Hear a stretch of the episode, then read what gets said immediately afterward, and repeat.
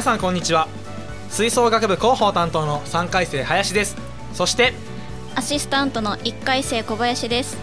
この番組は大阪産業大学文化会吹奏楽部有志によるトークバラエティ番組です。メンバー紹介やフリートーク演奏会情報などを幅広く発信してまいります。今回は大阪産業大学の新入生に向けた宣伝をお送りします。スイラジこの番組は NPO 法人大東夢づくりコミュニティからお送りしています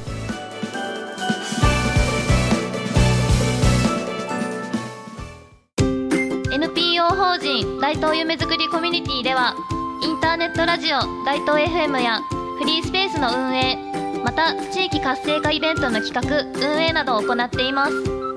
ラジオでは大東市のさまざまな情報をお届けしています。現在ゲスト出演者を募集中。詳しくは大東夢づくりコミュニティで検索。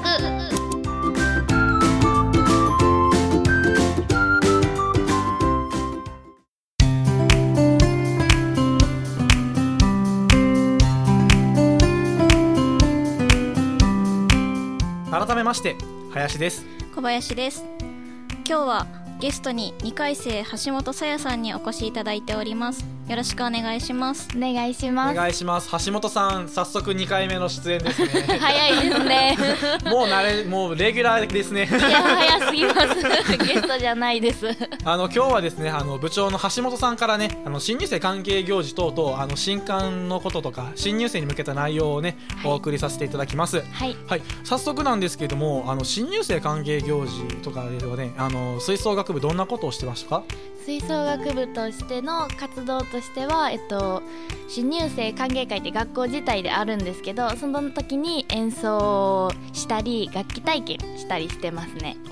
えっとそれは新入生歓迎行事4月4日とかに毎年あるやつではい。演奏をさせていただいたり、えー楽器体験もさせてるんですね、はいあそうなんですね。えっとなんかやる曲は今年の分は決まってますか？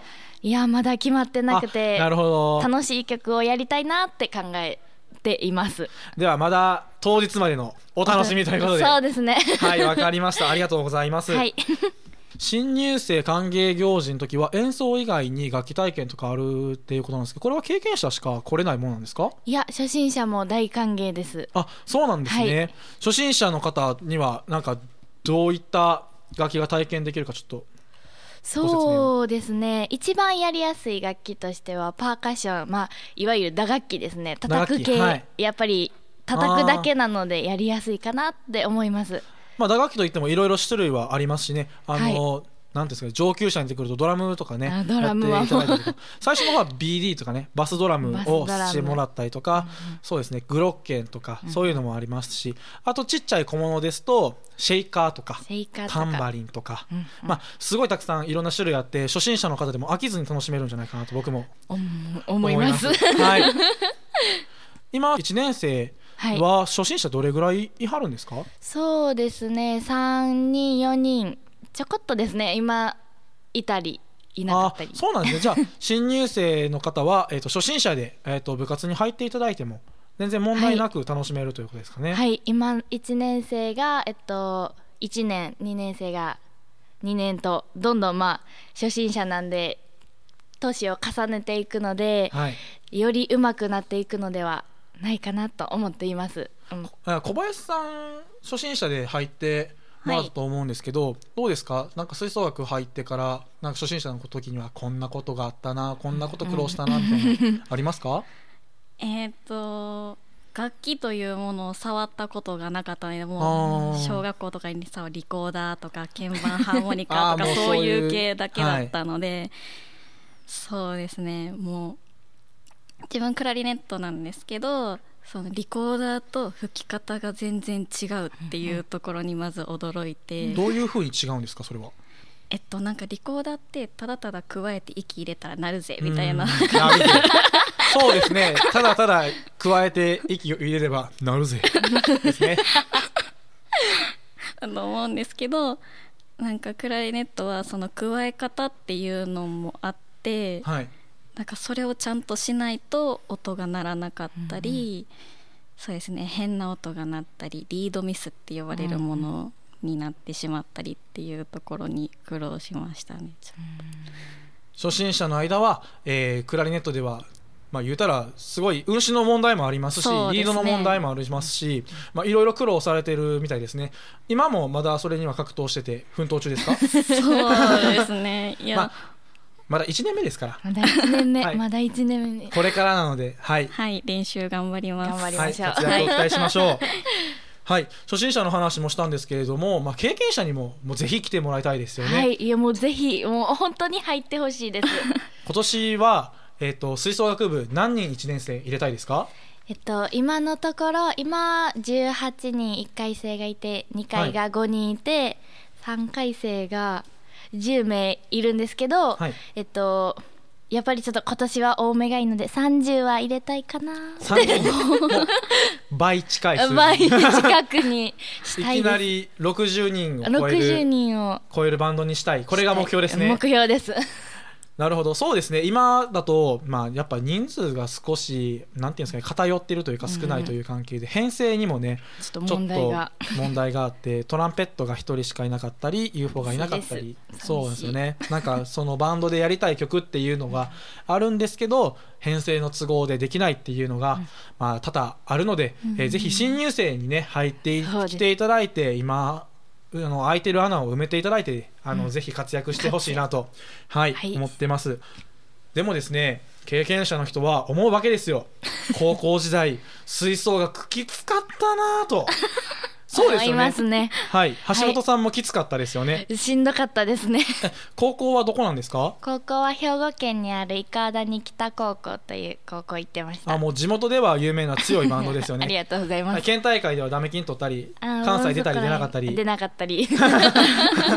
地元では有名な高校なんです。やっぱそういうところに行ってた子とか吹奏楽を熱心にやってた子とかに、はい。やっぱ部活には入ってほしいと思うんですけど、はい。そういう子たちが大学にまで入って、あのー大学で吹奏楽続けようっていうふうに思ってるかというとちょっとね僕は違うんじゃないかなと。やっぱ吹奏楽きつかった練習時間長かった、もうそういうね ちょっとネガティブなね思い出がフラッシュバックしてきてしまいそうなんですけれども言ったら練習内容とかですね、はい。具体的にどんなのをやってるのかなとちょっと変わった感じのちょっと私たちの部活ではやっていて、えっと多分いや他のところではやってないかなと思うんですけどはい。ラジオ体操をまず最初に しちゃっていますね。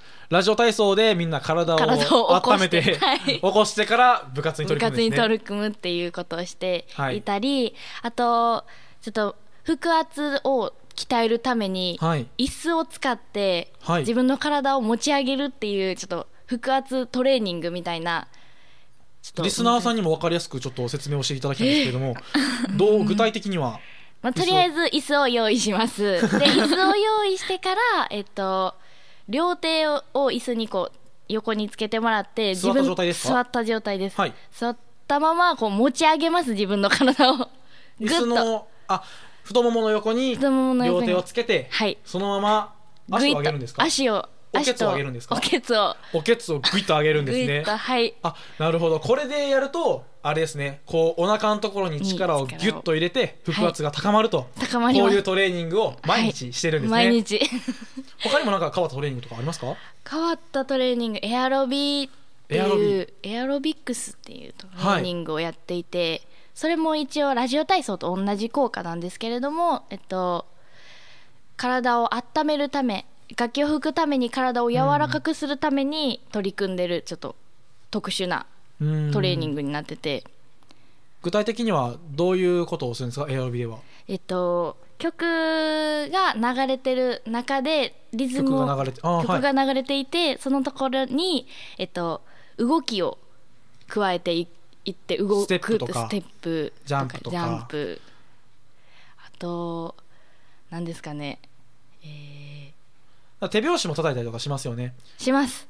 このエアロビのあの僕がやってて一番重要だなっていう思ってる成果は、その何ですか楽しみながらリズム感を鍛えること、もちろん体を一番最初に温めるっていうのも大事なことなんですけれどもそれよりも楽しくリズム感を鍛える鍛えられるこの音楽に合わせて体を動かす、えービートを感じる、これが非常にあのすごいいいトレーニングになってて、えっと、初心者の子とかですごいビートを取るの苦手な子とか、裏拍とかっていうことがなんかつかめてなかった子とかも、もう半年経ったぐらいからねだいぶつ取れるようにかめるようになりますね。はいこれは多分エアロビの効果で、効果ですね。はい、曲を聴きながら、あのー体でビートを感じて、感じて。はい、やるこういったトレーニングも行っているわけですね。はい。えっとちょっと質問なんですけど、はい。えっと、私初心者でこの第3代の吹奏楽部に入ったんですけど、はい、その高校から続けてらっしゃる2人は、はい。なぜ大学の吹奏楽に入ろうと思ったんですか？橋本さんからとお願いします。えっと私はもうまず本当に吹奏楽部に入る気がなくてもうまずしも吹奏楽にあもう入らないだろうなと思って行ったんですよ。普通に新入生歓迎会っていう普通のきつかったし。きつかった。し 普通に入ってお弁当を食べてる時に えっと先輩方今の私が1回生の時の4回生の先輩にめちゃめちゃあの吹奏楽部入らへんと勧誘されましてあの30分ぐらい居座られて、返してもらえなかっただけそうですすね。お弁当お弁当を食べ終わるまで話をされ続けて、えっと、部活のその楽器体験に行ってそこでちょっと可愛い先輩がいて 可愛いなと思ってあ楽しそうと思って入りました。ねなるほど。ではあれですね。あのーねちねちと30分以上勧誘を続けられ、根負けして部室に行ったら可愛い先輩がおって落ちて入ったと。あ。はいそうです。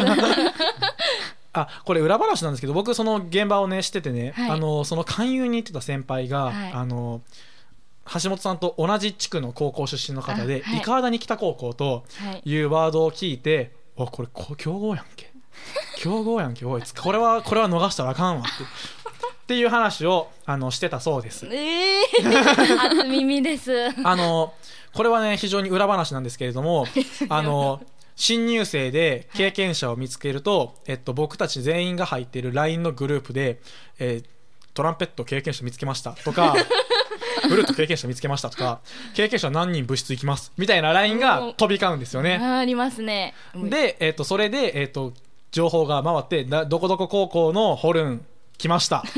見つけました。早いです情報共有絶対逃がすな。もう見つけたら見つかったら終わりです。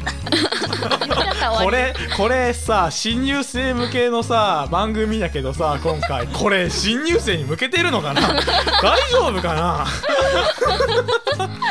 でもねあの、まあ、実際あの入ってもらったらねあの、はい。その次の年からはこういうことやるし、まあ、いずれ知ることなのであのこういうこともあの熱心に取り組んであの別に変な意味じゃなくあの真面目にあの吹奏楽部員を増やしたい一心でできることをやってます。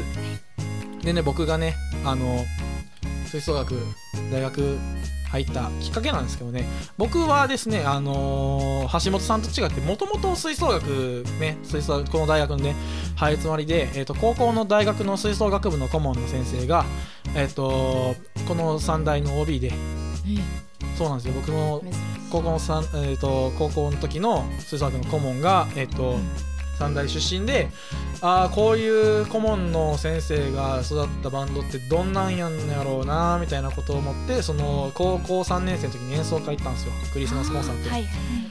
行ってああ楽しそうやなっていうのを思っててで案の定その4月に入ったらフルートパートの先輩にはい。捕まり勧誘され、あのフルートパート高身長見つけたっていう LINE が出回り そのまま拉致され拉致された日にあの入部届を書きまあでも今全然あのもともと入るつもりでいたんでね僕は何も後悔も何もしてないですけどまあ僕みたいなもともと入る気でいた人と橋本さんみたいにきつかったからもう嫌やって言ってたのにあの拉致られてあの入っびってくるパターンの はい。相方がいらっしゃいます、まあ、初心者の子はね楽器どんなんなんやろうみたいな感じのところから入ってくれる子がすごい多いです。はい、はい。ありがとうございます、えー今回はゲストに橋本さんにお越しいただきました。ありがとうございました。ありがとうございました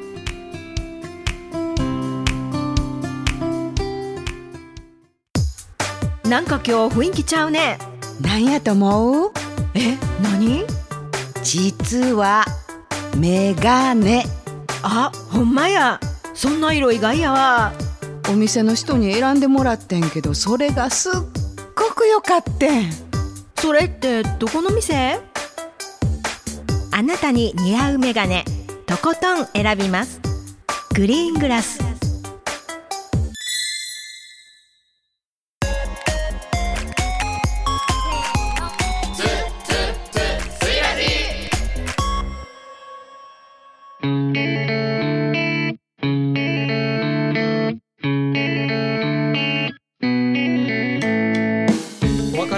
が近づいてまいりました。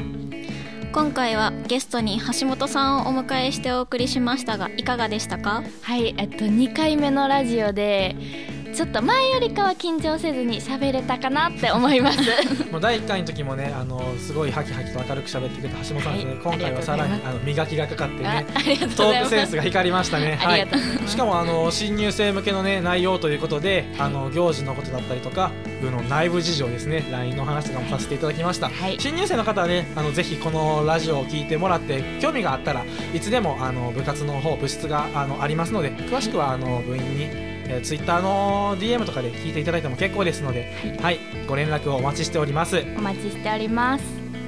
スイラジではこれからもフリートークやメンバー紹介などを幅広く発信してまいります。ぜひお聞きください。スイラジお送りしたのは広報担当の林とアシスタントの1回生小林でした。それでは次回まで。さようなら。スイラジこの番組は NPO 法人大東夢づくりコミュニティからお送りしました。いやめっちゃ簡単。